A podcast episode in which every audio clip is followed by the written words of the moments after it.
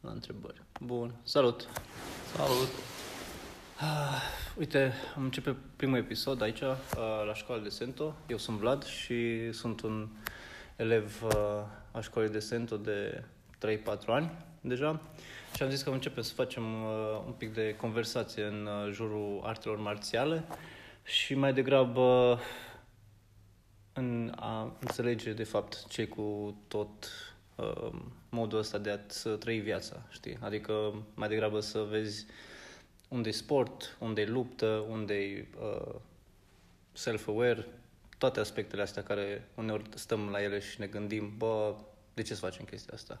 Și eu țin minte când am început să mă preocup, bine, în, în maturitate mă refer, că la început mă gândeam, ok, aș vrea să mă apuc să fac ceva fizic, pentru că deja simțeam fizic uh, și o luptă de contact și simțeam că trebuie să găsesc uh, un sport care să mi se pară cel mai potrivit și la început mă gândeam la box, după aia am început la kickbox, după aia tot oscilam într-o direcție și alta. Și după aia am dat mă la Krav Maga. Deci erau numai chestii la care eu am auzit într-o parte sau alta și bă, ziceam, ori aia, ori aia, dar nu numai în teorie și am început un pic să caut pe Cluj ce ar fi. Uh, cam așa au fost micile tatonări cu, cu subiectul. Am făcut o oră de karate când aveam 14 ani și mi-am dat seama că nu mi se potrivește pentru că nu înțelegeam nimic ce se întâmplă în momentul ăla, vorbeam mult în japoneză și nu înțelegeam comenzile și karate știam că nu vreau să fac din cauza aia, că mi se părea că nu, nu rezonează cu un pragmatism. Și m-am întâlnit cu, un, cu Chonghi și după aia am mai discutat și ne-am întâlnit noi. Și mi-a zis cineva, bă, hai la MMA, că e ușor. Sau nu e așa de complicat pe cât se pare. Și am zis, hai că vin odată, știi? Și așa am început. Dar mă gândeam dacă nu ne întâlneam, ce aș fi făcut? Deci cum ar începe cineva să ia spectrul ăsta, să, bă, hai să înțeleg despre ce e vorba și de unde apuc. Primul rând, salut! Eu sunt Vlad Petrea, head instructor la școala de Sento. Da, e interesant să discutăm despre lucruri și mai puțin tehnice de care oamenii se lovesc în căutarea uh, unui club sau unei arte marțiale. Uh, în primul rând, depinde foarte mult uh, ce caută omul. Poate să caute pur și simplu o cale de fitness mai puțin plictisitoare decât mișcările clasice dintr-o sală de fitness sau pur și simplu poate își dorește să facă un sport de contact sau poate pur și simplu caută ceva care să-i dea mai multă încredere în el însuși. Sunt multe variante pentru care cineva poate să caute treaba asta și e important pentru fiecare în parte să conștientizeze de fapt ce caută. În toți anii ăștia pe, în care ai uh, început să fii instructor și ești instructor de arte marțiale, uh, oamenii cu care ai întâlnit, care au devenit elevi, care a fost durerea lor cea mai mare din punct de vedere, a venit aici uh, cel mai mult pentru autoapărare sau pentru uh, fitness-ul ăla de care spui? Sunt două aspecte. Unul este cel aparent și unul este cel real. Multă lume aparent vrea să se miște într-un mod mai dinamic. Asta declarau. Da. Sau autoapărare. Dar ce am observat eu era că majoritatea, de fapt, doreau să aibă mai multă încredere în forțele proprii. Deci, eu cred că, de fapt, oamenii căutând să facă diverse lucruri, inclusiv arte marțiale, de fapt ei se caută pe ei înșiși, își caută o cale. Uh-huh. Care să îi facă să, să aibă mai multe încredere în forțele proprii sau pur și simplu care să-i facă fericiți pășind pe calea respectivă. Eu cred că mai ales în perioada, cel puțin cum am postcomunistă și cum am trăit noi, uh, o nesiguranță fizică în România pentru o anumită perioadă după comunism și probabil că și atunci înainte, în, în perioada în care se cam sfârșea comunismul, multă lume era încă într- într-un fel de conflict fizic. Eu țin minte multe uh, bătăi mici între romi și... Uh, Nu cred că este diferite vorba de chestii. comunism, pentru că și în Statele Unite, de exemplu, în Bronx, era un podcast și povesteau că ce e acum în Bronx și ce era înainte, în același loc de unde ei aveau ăla, era... Ei nu cred că e numai comunismul, dar eu pot să spun despre mine, de exemplu. Inițial uh, am fost și eu bullied și nu mi-a plăcut. Uh, dar eu cred că o, cel puțin o parte din mine și-a dorit să ajungă să practice o artă marțială din pasiune. Mhm. Pur și simplu pentru că îmi plăcea și încă îmi place tot, toată experiența în sine. Poate la nivel, uh, de fapt, foarte adânc, e vorba despre, iarăși, încrederea în tine. Pentru că, cel puțin mie, mi-a dat multă încredere în mine practicarea căii marțiale. Dar îmi, îmi plăcea. Îmi plăcea să mă duc la antrenamente. Și nu erau totdeauna plăcute, dar îmi plăcea. Iar când învățam tehnică, îmi plăcea și mai mult. Și poate că are legătură, pentru că învățând tehnică, eu realizam că pot.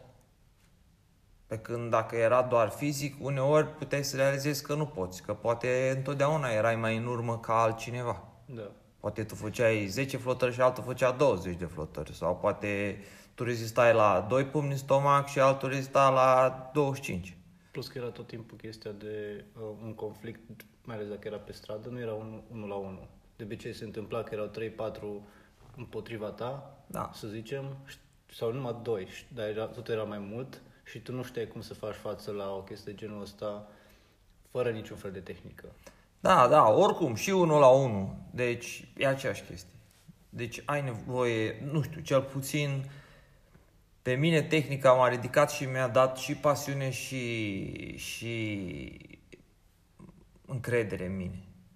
Da. Eu, eu mă gândeam și la perioada aia când am trăit-o și eu în tinerețe, în sensul în care cumva am simțit mai multă tensiune pe stradă în- atunci uh, față de acum când totul e mai iluminat, oamenii merg mai liniștiți pe stradă, adică nu se preocupă cei, cei în întunericul care uh, stă acolo. E foarte adevărat și asta, dar să nu uităm că noi trăim în Cluj.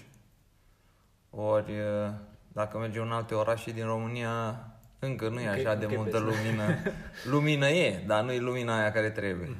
Să zicem că în Cluj e puțin mai chill. Deși, să nu uităm ultimele evenimente care s-au întâmplat în Cluj de agresivitate. Deci s-au întâmplat și se întâmplă. Deci, eu consider că oricât uh, de mult uh, oamenii ar părea civilizați, bine, și asta cred că e, e, e un alt podcast, va fi special pentru poate treaba asta. Uh, Civilizația nu vine strict din niște reguli impuse și unii care o urmează. Mhm. Civilizația e puțin altceva care ne-ar lua prea mult acum să discutăm despre asta. Uh, Deci, eu cred că omul, cel puțin la nivelul, ca și conștiință, la nivelul care eu îl văd acum, are nevoie de, de siguranța asta. E, e nesigur pe și faptul că se duce la muncă și în anumite zile bossul lui îl pune jos uh, psihic, să spunem, nemotivat. Motivat deja intră în altă zonă. Și numai pentru simplu fapt că el e bossul și tu ești angajatul, tu nu poți să faci nimic și te simți slab și... Nu. Deci oricum, eu consider că oamenii au nevoie de empowering. Noi toți avem nevoie de empowering. Și asta se poate face în principiu cel mai bine într-o comunitate. Și eu cred că un club bun, serios, profesionist de arte marțiale, e o comunitate puternică de unde să-și tragă forța practicantă.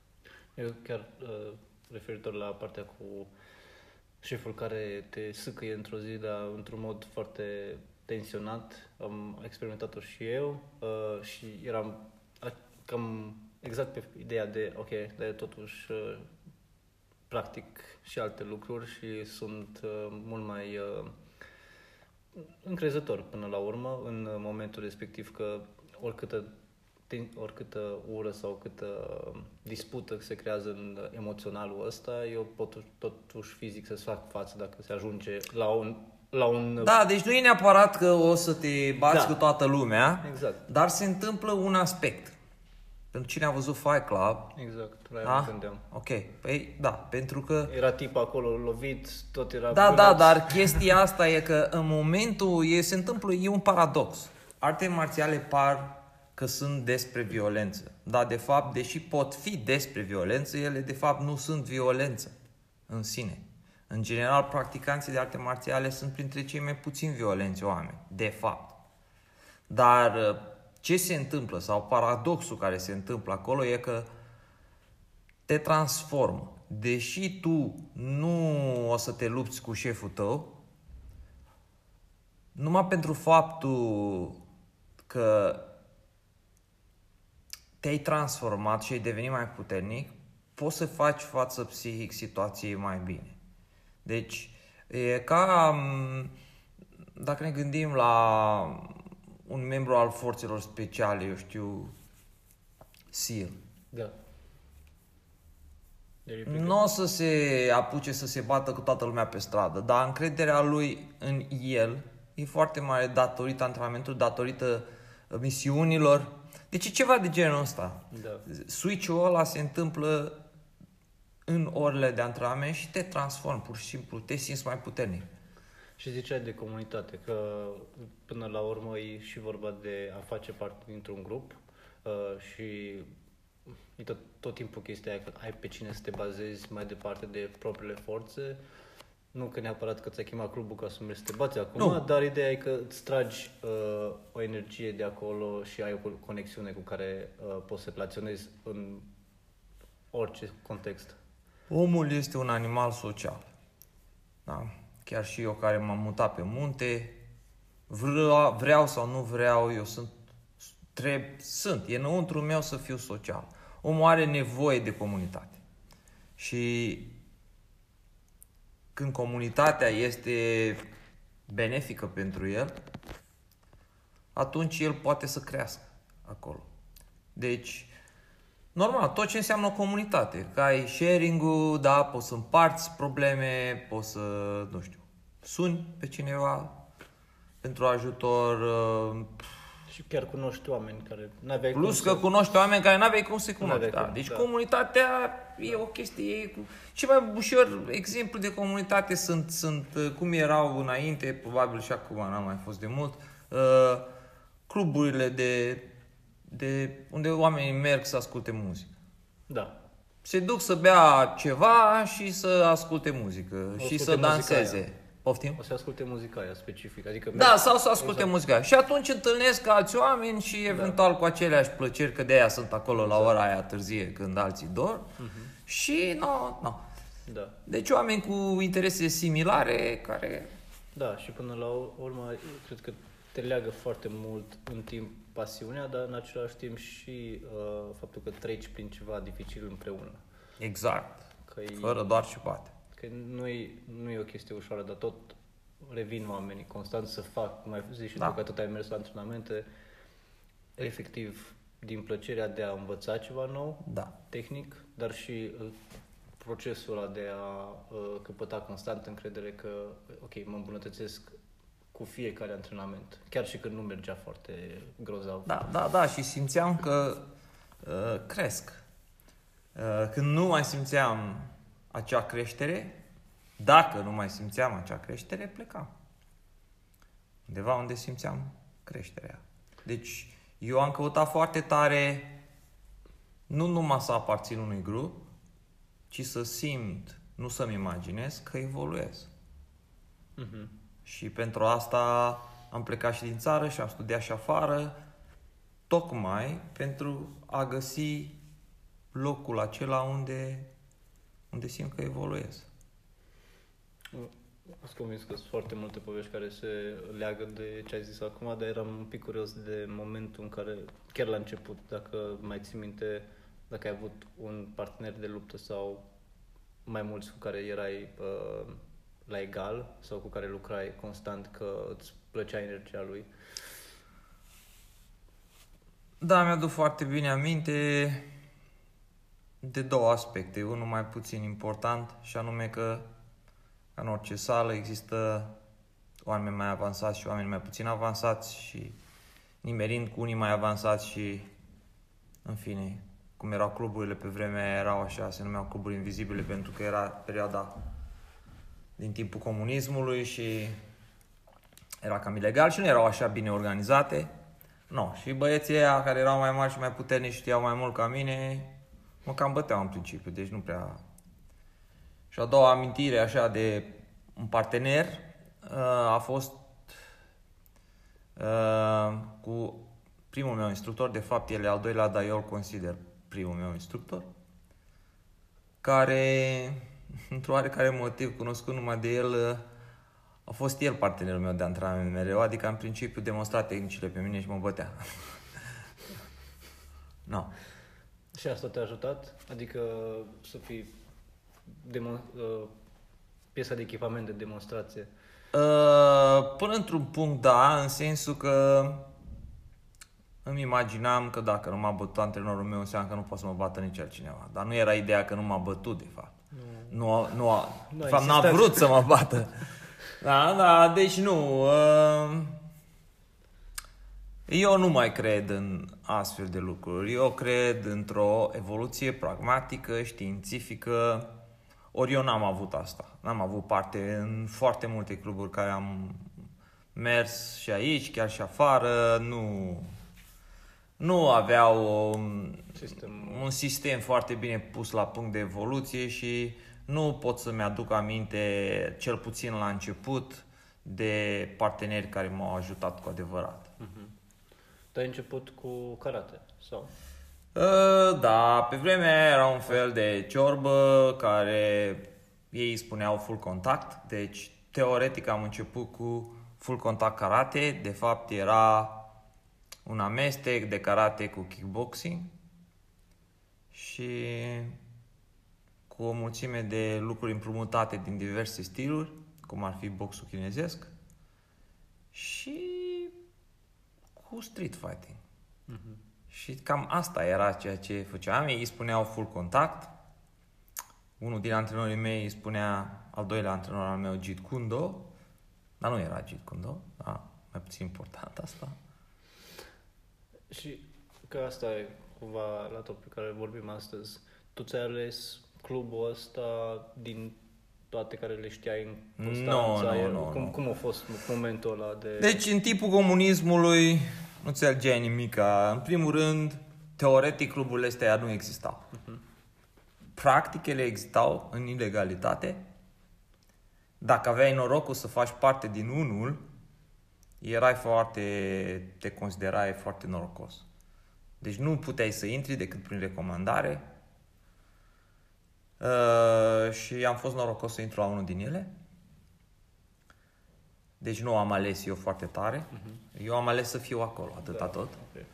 A doua oară am ales pentru că unul din oamenii pe care a, primul meu antrenor uh, la, ni l-a recomandat acolo, ca fiind elevul lui, de fapt era un alt antrenor, care mie mi-a plăcut din ce am văzut că lucrează cu, cu antrenorul meu de atunci și atunci am încercat să fac totul să-l caut N-am reușit să-l găsesc, pentru că, cum ți-am zis, erau cluburi invizibile, în sensul că nu își mutau locație, făceau pe afară, prin parcuri, prin tot felul de locuri. Cum vă întâlnea? Adică că atunci nu erau telefon. Da, dacă nu, era, nu veneai la un antrenament, nu mai știai de A, următorul de, antrenament, deci decât dacă unul din oamenii de acolo, da, luai legătura cu el cumva și Aha. pe fix, pe telefon fix sau te întâlneai cu el sau destul de dificil. Da, Numai eu nu lipsea. Nu era pe Facebook, nu era chestii de genul ăsta că Nu exista așa ceva atunci, nu. Da. Nu. Și no, imediat după Revoluție m-am întâlnit, întâmplător sau nu, cu o fostă colegă de la primul club și mi-a spus că se antrenează cu antrenorul pe care eu îl căutam. Mm. Și atunci, a, imediat m-am și dus, se făcea pe plajă niște vestiare, pe var, vara erau vestiare și iarna erau părăsite. Și acolo se făcea. No, deci nu, uh, oamenii de acum au de ales destul de mult. Da. Înainte nu exista asta. Și tu ai simțit că după Revoluție au început să apară cluburi legale uh, și cu firme și cu branduite. chestii Nu de neapărat cu genul firme și branduite în primă fază, dar au apărut tot felul de cluburi pentru că toți cei care erau în ilegalitate înainte au devenit vizibili. Nu foarte vizibili că, nu. Media dinainte nu se compară cu media de acum, dar le găseai. Dacă vroiai, le găseai. Și că eram curios, ok, ce cum îți alegi, ce îți alegi dacă ești acum? Uh, sau ce, ce simți că este pe piață în momentul de față și să zicem că, ok, eu m-aș gândi să mă duc în direcția aia sau aia sau aia. Păi, în Având vedere principiu, Că nu, sunt, nu toată lumea poate să ajungă la Sento aici la Cluj. Să zicem, dacă omul e oriunde în, uh, în țară. Poate să ajungă la Sento în Constanța. Da. Da. Ideea e că piața probabil am putea împărți-o în două mari categorii care s-au împărțit și după Revoluție. Arte marțiale tradiționale și arte marțiale de contact. Ok. Așa se împărțeau atunci. Arte marțiale tradiționale, karate, aikido, taekwondo, whatever. Și arte marțiale de contact, mai mult sau mai puțin, MMA, kickboxing, muay thai, E și jiu în asta? Sau asta a apărut și mai târziu? Da, Sau lupte greco-romane? da, lupte greco-romane erau considerate sport. Asta intra puțin în altă categorie. Aha. Mai mult educație fizică, genul. Uh, nu, nu. În categoria sport unde intra și boxul. Aha. Boxul nu intra la arte marțiale. Intra la categoria sport pe vremea aia. Deși e un sport marțial. Și luptele libere și greco-romane și BJJ sunt toate sporturi marțiale. Ok. Deci astea ar fi... Deci asta e sport, astea sunt arte marțiale de contact și astea sunt arte marțiale... Da, bine, acum lucrurile se întrepătrund. Adică, ce este MMA-ul? Am putea să facem 500 de podcasturi numai despre aspectul ăsta. Uh, MMA-ul e teoretic un sport marțial. Practic, e discutabil, dacă e mai mult de atât. Dar teoretic, e un sport marțial. La fel ca și kickboxing-ul, la fel ca Muay Thai-ul, la fel ca boxul, la fel ca luptele greco-romane. Karate tradițional poate să fie și karate sportiv, adică depinde, au și ei. Da, sunt mai multe, nu? Adică Da, sunt- în general la ei cei care fac karate tradițional, de exemplu, nu luptă. Și cine face karate sportiv luptă, dar cu alte tehnici decât aia de la tradițional. Deci e un fel de... Da, au început și ea. Cred că am văzut. Da, au început. Am, Au am văzut început, ceva, da. niște YouTube-uri în care, Oshiki, în care erau, aveau și mânuși, da, aveau niște reguli. Budokai, Kudo, chiar noi am luptat primele campionate libere din România, au fost de Kyokushin Budokai, unde se lupta destul de liber, cu căști cu protecție facială, Ok. mănuși mici, luptă la sol, luptă în picioare, grappling, Deci se, striking. se mergea și la sol. Bineînțeles. Ok. Da. Că, de exemplu, ăsta pe care l-am văzut, asta era când ajunge la sol, aveai câteva secunde de sol și după aia Da. te ridicai. Da. Adică nu era Da, solul cred că tu te referi la Kushiki. posibil. Da. Da. Da. Și atunci tu ai evoluat practic din uh, karate uh, de contact, Da. nu? Și ai început să tot studiezi, să tot avansezi pe, pe domeniul ăsta. Da, am făcut probabil un fel de un fel de karate de knockdown sau de contact. O combinație de Kyokushin cu box chinezesc și cu alte nebunii. Și da, am evoluat către o cale marțială care se numește Nagare Sento și în traducere ar fi flow fighting, luptă prin curgere, prin adaptare. uh, care este și cale marțială, dar are și latură competițională. Adică în momentul în care excelezi, poți lua parte în concursuri și aici trebuie să menționez doar de MMA. Pentru că regulile restrictive din alte sporturi marțiale Nu sunt. nu se pretează la cât de holistic lucrăm. Da.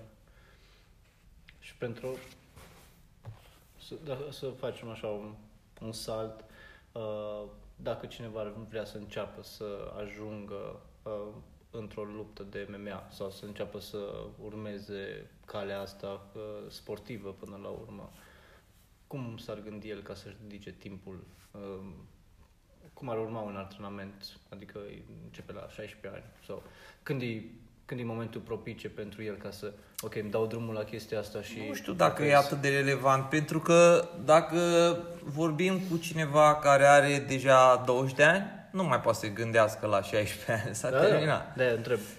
Când ar... Cred că orice sport, că e marțial sau nemarțial, e bine de început când e mi- ești mic. Mhm. Deci, la 13 ani, unii încep și mai devreme. Nu, nu știu dacă e o regulă strictă, dar... Dar acolo are ochiul antrenorul să să zică, sau ochiul, Da. și antrenorul, dar și uh, elevul în sine să vadă spiritul, ok, eu ce vreau să fac dacă progresez în asta. Da, antrenorul sigur vede dacă promite respectiva, respectivul practicant, dacă are niște capacități uh, native, dar de multe ori cei care au ajuns sus din punct de vedere al performanței nu au fost neapărat cei care au avut calități. Sunt. Da. Nu cred acum că o să poată cineva să alerge 100 de metri fără să aibă capacitățile unui alergător de 100 de metri. Și bineînțeles că și în arte marțiale, în artele marțiale sportive, deci în al- sporturile marțiale, bineînțeles că e aceeași situație, dacă. Dar um, mie îmi place mai mult să mă concentrez pe, pe latura de empowering și asta înseamnă că oricine are șansa asta. Deci, deși teoretic e mai bine să te apuci la o vârstă fragedă, asta depinde mai mult de părinți. Da. Categoric. Ori tu când începi să îți dai seama cine ești tu, probabil e undeva după 16 ani sau eu știu, unii mai devreme, alții mai târziu, eu cred că oricând. Eu am văzut oameni în sări de arte marțiale, chiar și practic în sporturi de arte marțiale, destul de dure, cum e Muay thai care s-au apucat la 30 ceva de ani, 40 de ani chiar. Da. Bineînțeles, aici e o latură foarte, foarte subtilă și importantă. E latura între sport marțial și cale marțială. Da. Categoric. Dacă cu adevărat practici o cale marțială, înseamnă că ești cu adevărat eficient și eventual poți să intri în sporturi marțiale. Cel puțin asta e viziunea mea. Viceversa e puțin altă poveste. Pentru că dacă tu la 20 și... câți ani? ai? Eu peste 30. Peste Nu- 30. nu- Hai să zicem că ai 28 de ani. No, și vrei, vrei treaba asta, îți dorești treaba asta într-un oarecare motiv, uh, eu dacă îți spun că nu mai poți să faci performanță, ok, ești gata. Adică, de fapt, eu nu-ți dau o șansă. Performanță, nu știu dacă după 28 de ani poți să o faci, La poți să o nivelul cel faci, mai că înalt. acum s-a dovedit, da, să nu uităm un Emilianenko și no, Royce Gracie și mulți alții care reintră chiar la nivelul cel mai înalt. Bine, ei au un background, bineînțeles, Categoric. dar um, calea marțială e ceva pe care cineva poate păși oricând se apucă să pășească pe ea, că e la 6 ani sau la 30 de ani, până moare. Și chestia asta îi va oferi empowering atâta timp cât sistemul, clubul, școala respectivă îi oferă pragmatism și eficiență și așa mai departe. Dar, teoretic, pășind pe calea marțială, el poate obține tot ce se poate obține din practicarea artelor marțiale și la nivel fizic și la nivel psihic. Deci poate să se dezvolte, să empower, să, uh, să fie mai mult, mai bun, mai puternic decât a fost înainte. Ori, dacă vorbim strict sport marțial, hai să nu vorbim sport marțial, hai să vorbim sport normal, gimnastică. Da? La gimnastică, dacă tu după, cât, după 6 ani vrei să faci gimnastică, nu mai poți să faci gimnastică. După 16 ani, nici atât. Gata. Nu Da? Din nefericire, de exemplu, la noi, din câte știu eu cel puțin, nu poți să faci gimnastică fără să faci performanță. Ori dacă ai trecut de o vârstă și vrei să faci gimnastică, nu mai poți să faci gimnastică. Nici măcar pentru tine. Ceea ce este sec. Nu te mai ia, nu. Nu te ia. Aha. Eu când m-am dus la box prima oară și aveam... Hmm, cred că aveam 14-15 ani, mai mult sau mai puțin. Și eu zis, nu? Și numai cu intervenții s-a putut intra. Da. Da, pentru că ei acolo nu fac decât performanță. A, deci ei se concentrează doar și, Da. și atunci... Cel puțin așa era în perioada aia, acum poate s-au mai schimbat lucrurile, nu mai știu. Da, atunci uh, erau... Uh, nu erau cluburi, erau, țineau de stat? Da, da, erau cluburi sportive, bineînțeles, Da, da, da. țineau de stat. Țineau de stat. Și acum țin de stat. Nu, se, cred că acum sunt și cluburi private. Cel Sunt și puțin de- cluburi de private box. sportive, dar țin de federații, țin, da. Deci au niște reguli care oricum ei și le urmează intern și... Da, da, ei, ei aleg ce fac, eu nu știu exact, uh, Da, fiecare Da. de sub. probabil ține mai mult sau mai puțin de antrenor, dar în general sporturile în România până când știu eu, acum poate s-a schimbat, dar în principiu la sporturi, de exemplu eu la canotaj, am vrut să mă duc la canotaj. Nu m-au primit sub nicio formă. În primul rând trebuia să fiu înalt. Foarte înalt. Ca să am de unde să trag vâs la aia cu putere și să generez forța aia. Ori nu m-a primit nimeni la. Mi-au spus să mă duc la yachting. Îmi pare mai plăcut. Da. Și trebuia să mă duc și la yachting, că era frumos. Numai pasiunea mea a fost, au fost arte marțiale, numai n-am știut. Știi că ziceai uh, de partea asta de încredere și de partea asta de uh, de a-ți clădi și până la urmă și caracterul în momentul în care începi să practici uh, calea marțială. Dar de multe ori oamenii cumva uh, se trag înapoi din drumul ăsta tocmai din faptul că se uh, tem că o să fie răniți. Adică e totuși un sport de contact și uh, când se gândesc la asta, se gândesc, bă, dar de ce să mă duc acolo ca să mă bată careva? Pentru mai ales că, cum ai zis și tu, de mult asta era experiența în cluburi, prima bătaie vreo o perioadă până învățai și tu să egalizezi uh, punctul. Da, bătaie, în anumite cluburi poți să iei tot timpul, nu e problemă, că întotdeauna să iei cineva mai bun ca tine, nu despre asta e vorba. Ideea e că e adevărat că ține foarte mult și de antrenor și- și de progresia de antrenament, de metodologie, dar, dar dincolo de tot să nu uităm un aspect esențial. Marțial înseamnă de luptă. Mhm. Deci dacă nu vrei să fii atins, nu te duci la arte marțiale. Da.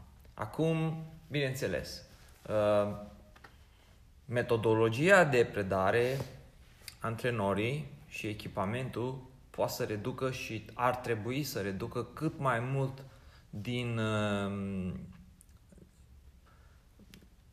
impact, din contact. Da.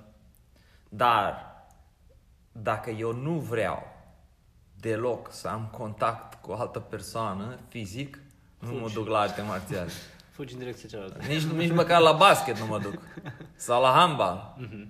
Da. așa Nici la fotbal american sau eu știu rugby, ce e, da? Nici fotbalul normal. Nici E- fotbal normal, da? Deci, E deci destul de grav și acolo, da. Dacă... majoritatea elevilor mei care s-au accidentat, s-au accidentat de la fotbal, nu de la arte marțiale. Da? Mhm. Deci, nu. Uh, în principiu, nu, m-aș putea... Dar e o frică care oamenii cumva și o uh, proiectează. E o frică, până- dar N-ai- În necunoștință de cauză, nu? și din necunoștință din cauză și pentru că, din nefericire, în unele cluburi uh, există mai mult contact decât ar trebui să existe La la, la începători. Mhm. Da. Da. Și atunci, să zicem, nu sunt Cluj, sau sunt în Cluj, dar încă nu m-am hotărât, încă îmi caut. Eu Cam după ce să mă uit. E, ca, e un pic întrebarea, uh, ok, mă să-mi cumpăr o mașină, după ce să mă uit? Da. Știi? Uh, în principiu, și ce vreau să mai adaug și înainte, legat de sport versus artă marțială, să nu înțelegem greșit. Eu când vorbesc despre arte marțiale, um, mă refer la cele eficiente, pragmatice, care chiar construiesc ceva. Nu cele care îmi imaginez că fac ceva și nu, nu fac nimic de fapt.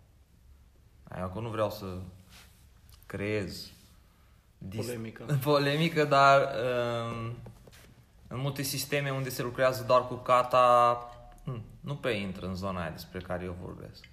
Deci pentru mine marțial înseamnă de luptă, înseamnă că experimentez cu lupta. Din, din nefericire sunt multe sporturi marțiale care sunt mult mai pragmatice referitor la luptă decât anumite arte marțiale. Și asta e o realitate. Dar, atâta timp cât lucrurile se fac cum trebuie, diferența e majoră dintre un sport marțial și o cale marțială și o să-ți dau un singur exemplu. Ronda Rousey, probabil prima femeie, sper să nu greșesc, campion de UFC, sau cel puțin, chiar dacă nu e prima, dar prima care a făcut milion în UFC. Da, deci un vârf, da? Care la un moment dat, când a pierdut, era în spital, nu neapărat că era distrusă, dar nu, era în spital să... După un meci. După un meci, care l-a pierdut, și se gândea să se sinucidă. Ce vreau eu să spun e că, practicând strict un sport marțial, sportul este despre competiție. Competiția este despre cineva care câștigă. Ori noi spunem că câștig sau învăț. Ori în sporturi nu există aspectul ăsta, Te în gând- principiu. Te gândești la ca- chestia asta și din... Că ziceai artă marțială și eu acum am, cumva am dus mintea la faptul că atunci când am pierdut, mă gândesc la samurai și în momentul în care am pierdut, îmi fac uh, sepucul pentru că am pierdut și uh, cumva am rușinea aia pe care Bine, bine, am nu, nu. dus-o. Hai să nu amestecăm samurai cu Ronda Rousey, că n-ai rost. Deci, Crezi că ei au făcut... codul samurai, codul Bushido ăsta iarăși poate o să fie un podcast altă dată. Ah, e mult de povestit acolo. Da. Într-adevăr, ei pentru onoare s-ar fi sinucis. Mhm. Dar uh, codul Bushido a fost creat pentru că a exista e o altă formă de a avea uh, sclavi. Mhm. Ori Da, asta nu putem era, nu era discuta... cazul. Nu, nu, nu era Da, cazul. Uh, deci nu, nu are rost să...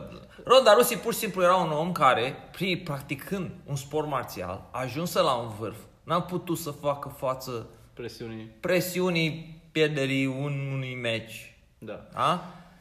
Ori o cale marțială, pe lângă tehnică, îți antrenează spiritul, îți antrenează psihicul, Deci interiorul tău. după asta mă, să fii atent cineva în momentul în care începe, adică să vadă în timpul antrenamentului ce primesc din mai multe unghiuri, nu doar uh, cel ca fizic, uh, direct, care e ușor de... Deci eu cred că sunt două unghiuri în principiu.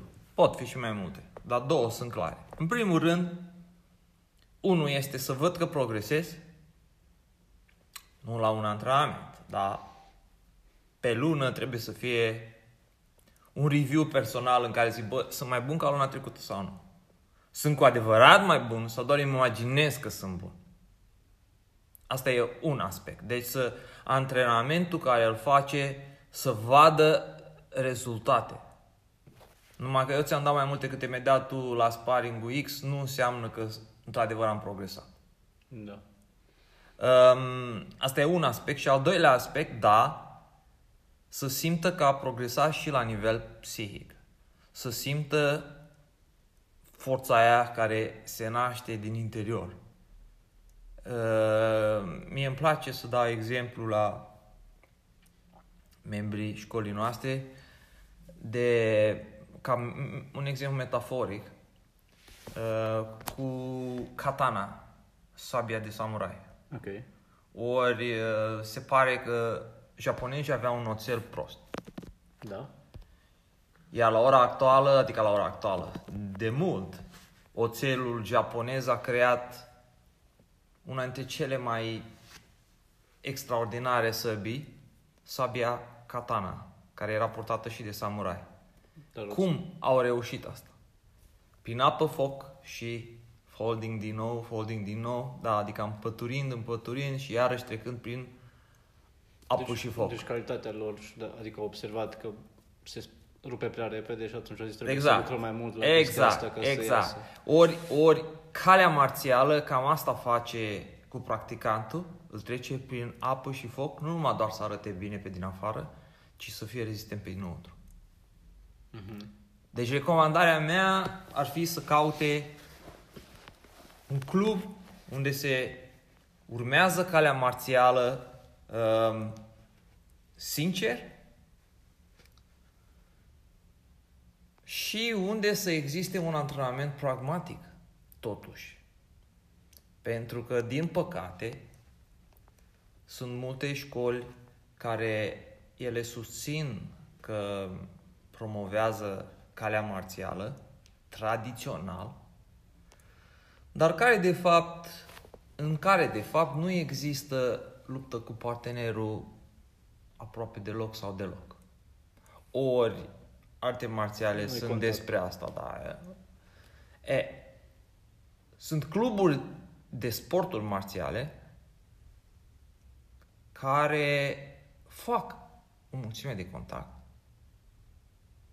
și acolo ar fi de observat dacă există o progresie, dacă am progres la fiecare perioadă de timp, de, eu știu. Și uh, că e un pic și de...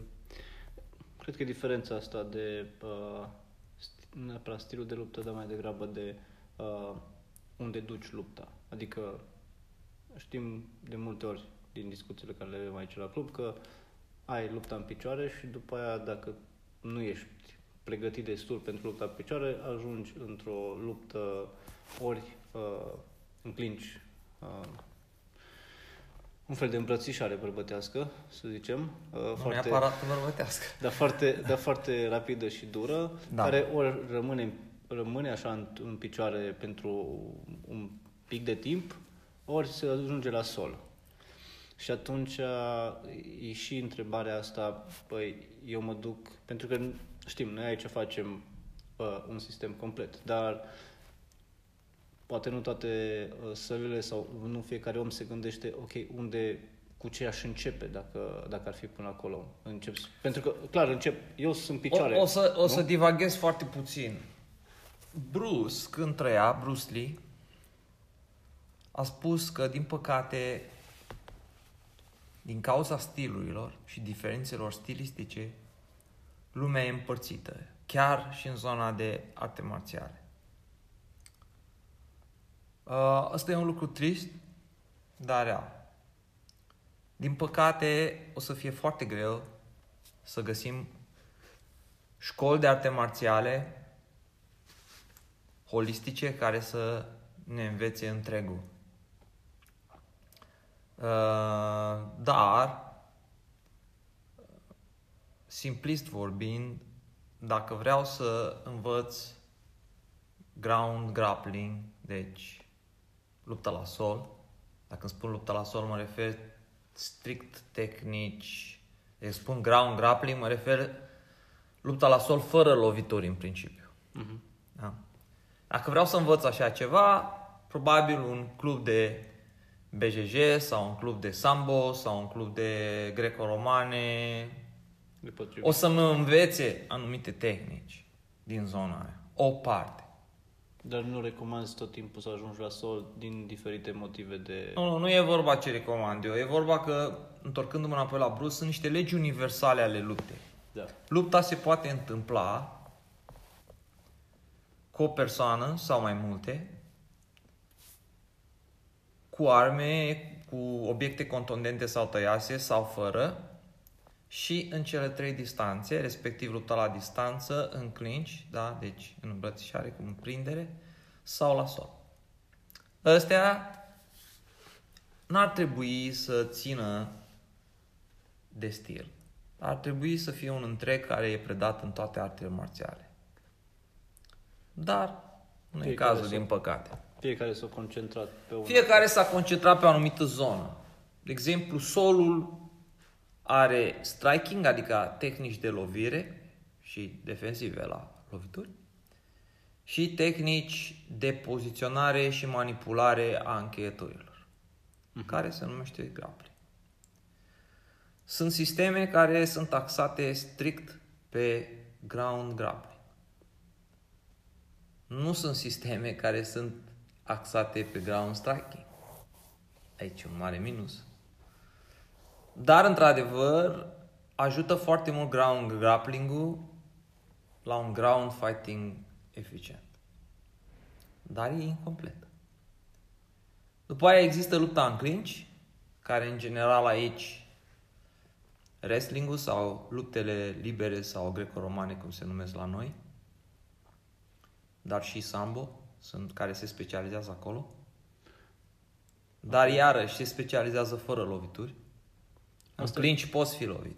Dar asta e s- de obicei în clinch stai mult pentru că e așa cumva în sensul Nu, că nu, în principiu nu stai mult. Adică în clinch ori Eu- ieși eu- în afară în distanță, ori ajungi la sol, de cele mai multe ori ajungi la și sol. e o fază relativ intermediară, Da. dar se pot întâmpla destul de multe lucruri. Se și poate, acolo. că e de ajuns să te arunci și să pici în ceafă și s-a terminat lupta pentru da. tine și pentru el. Pentru tine pro și pentru el. Clar. Nu știu. Da? Da. Și la fel lupta în distanță. E, în lupta în distanță, cam 90% din arte marțiale se concentrează pe ea. Că vorbim despre karate, diverse stiluri, că vorbim despre kung fu, că vorbim despre, eu știu, aikido sau, Sau kickboxing sau... sau kickboxing, da? La Muay noi, Thai. la noi în România e destul de popular kickboxing-ul ca și stil. Da. Nu? Adică, ții minte și eu am văzut de multe ori afișe pe stradă. Nu numai în România, în, în, în lume la ora actuală, arte marțiale de contact au, au luat, uh, de fapt, sporturile marțiale de contact au luat um, am, s- Amploare. s- amploare, da. Um, și bineînțeles și la noi. De fapt, la noi kickboxing a fost inițial singura, singurul sport de contact Mai real. da, singur sport de contact, de fapt. Mhm. Da, mai rea. A mai fost Kyokushinul, dar ținând cont că ei nu loveau la cap cu brațul, nu știu dacă putem să-l includem acolo. Ok. Numai cât a venit UFC-ul și a venit... Uh, Da, a venit, a venit întâi K1 la nivel uh, interna- de fapt nu la nivel internațional, la noi. Da. Și s-a format acel local combat, care dacă ne uităm la, întoarcem sigla local combat invers, este de fapt sigla K1 întoarsă cu capul în jos, da. Românii, da, sunt inventivi. da. Așa, și după aia, prin uh, popularizarea UFC-ului în lume, a ajuns eventual și la noi. Mhm.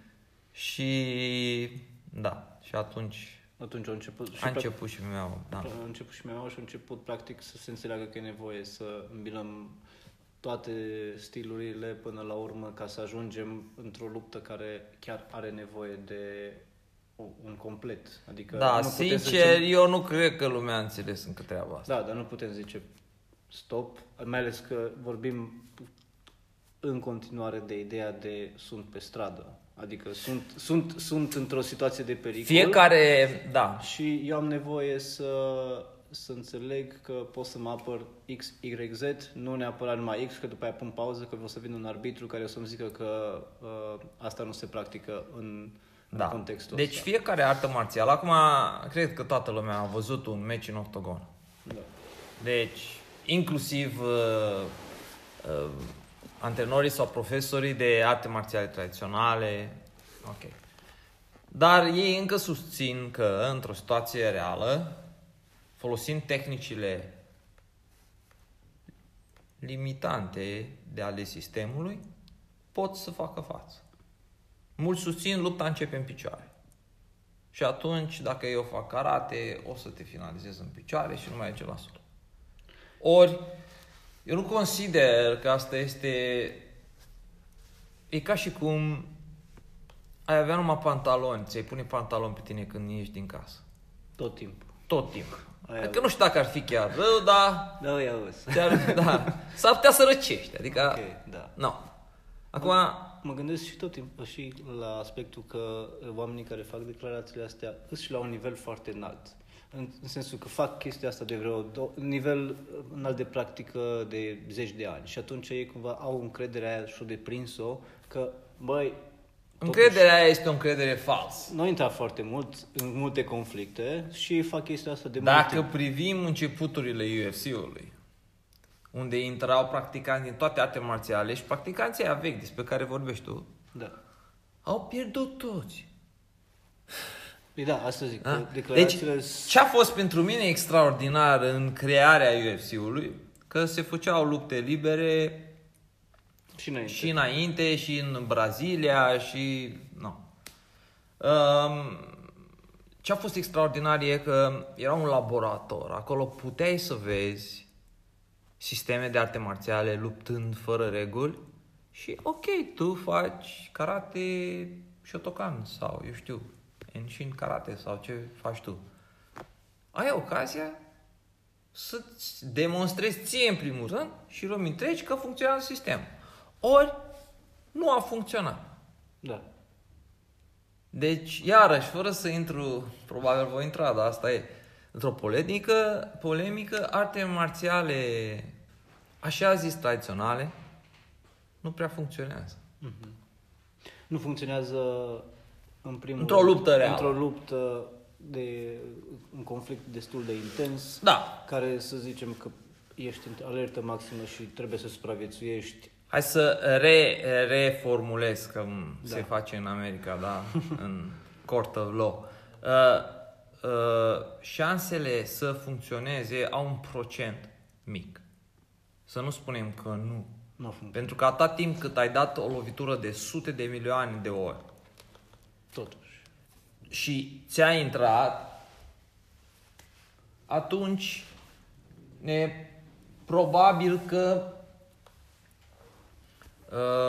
probabil că există șansă să funcționeze. Ok. Dar eu, dacă ar fi vorba despre viața cuiva, N-ai. eu n-aș lăsa-o pe probabilitatea aia de Ok. cât la sută e. Bun. Cam, cam ne apropiem de, uh, de Da, deci, sfârșit. deci ce pot eu să concluzionez e, da, dacă aș avea de ales la ora actuală, aș Da. face următorul aspect, dacă aș căuta o artă marțială, probabil aș um, opta pentru un club de MMA, de arte marțiale mixte, deși tot eu am spus că preferabil ar fi un club de care unde se predă calea marțială. Ok. Dar eu zic că măcar acolo are ocazia să, să vadă întregul. Ok. Și, uh, ok, mă uit, mi-aleg, e bine să am protecții, asta e clar. Deci e bine să, să înțeleg că lupta respectivă nu o să fie doar impact continuu asupra mea, ci o să am un antrenor care mă învață progresiv și după aia cumva să evaluez după o lună de zile, bă, o să mă uit un pic, eventual poate mai încerca alt club sau dau o șansă o perioadă de timp ca să ca să-mi dau seama sunt pe calea bună, pentru că nu știi chiar Da, probabil că asta e cea mai bună idee. Acum, bineînțeles, ceea ce spun eu e puțin cam nișă. Mhm. Un club um, care să predea calea marțială și în același timp să fie holistic ca într-un sport cum este sport marțial cum este MMA-ul o să fie foarte greu de găsit. Asta e o realitate. Deci din punctul ăsta de vedere e o nișă. da. Deci, eu ce pot să recomand? Ceva care se apropie de treaba asta și atunci, teoretic, asta ar fi într-un club de MMA, pentru că acolo... Adică, nu, acum să nu minimalizăm. Uh, Eu știu oameni care au practicat box, un sport marțial. Nimeni nu consideră boxul o artă marțială. Cu toate astea, i-a ajutat foarte mult. Deci, nu vreau să minimalizez ceea ce poate să însemne pentru viața cuiva un sport marțial.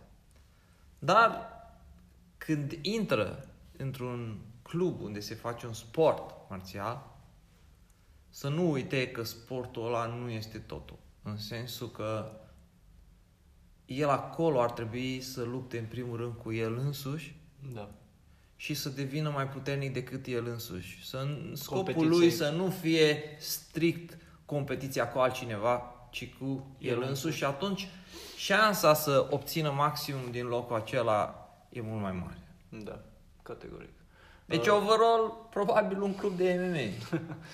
Categoric, dar uh, mi-a plăcut partea asta, mai ales că în tot timpul competiția și uh, progresul îl observi uitându-te la cum ai fost tu, adică și uitându-te la tine până la urmă și nu neapărat cel din stânga sau din dreapta, că uh, fiecare are ritmul lui, fiecare are capacitatea lui de a-și dezvolta uh, abilitatea asta uh, de, de a intra în, într-o practică nouă și a aduce-o la nivel de artă, că de-aia tot vorbim aici de artă marțială versus sport, dar cumva cine dorește să se apuce să înțeleagă că se apucă și de, nu numai de autoapărare sau să-și creeze o încredere în el, dar și să-și ducă la uh, mișcarea corpului în, la nivel de artă. Că până la Da. urmă, dacă ajungi Da. să te miști, Da. să-i mișca brus, Da, de exemplu, e artă e artă, care, da. care nu Da. e ușor de creat.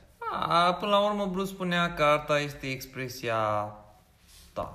Deci, el spunea că se, arta marțială pentru el este exprimarea prin tehnică marțială a ceea ce simte în interior. Exact. Și atunci, Ultimul gând pentru astăzi. Hmm, nu știu, important cred că e să, să te duci cu cupa goală oriunde te duce, pentru că dacă e plină nu mai e loc pentru ceea ce se oferă, să dai o șansă locului și apoi, foarte important e să o evaluezi la un anumit moment dat și să simți că progresezi și că aparții locului și chiar că ți-e bine acolo. Și atunci ți-ai atins scopul. Mhm. Super. Mulțumesc. Nu. Mulțumesc. Și eu mulțumesc. Și ne auzim data viitoare. Dacă vă interesează mai multe lucruri, uh, puteți să intrați pe școala de sento.ro și, uh, și pe grupul de Facebook. Sunt o fel de uh, goodies, să zicem acolo. Și ne auzim data viitoare.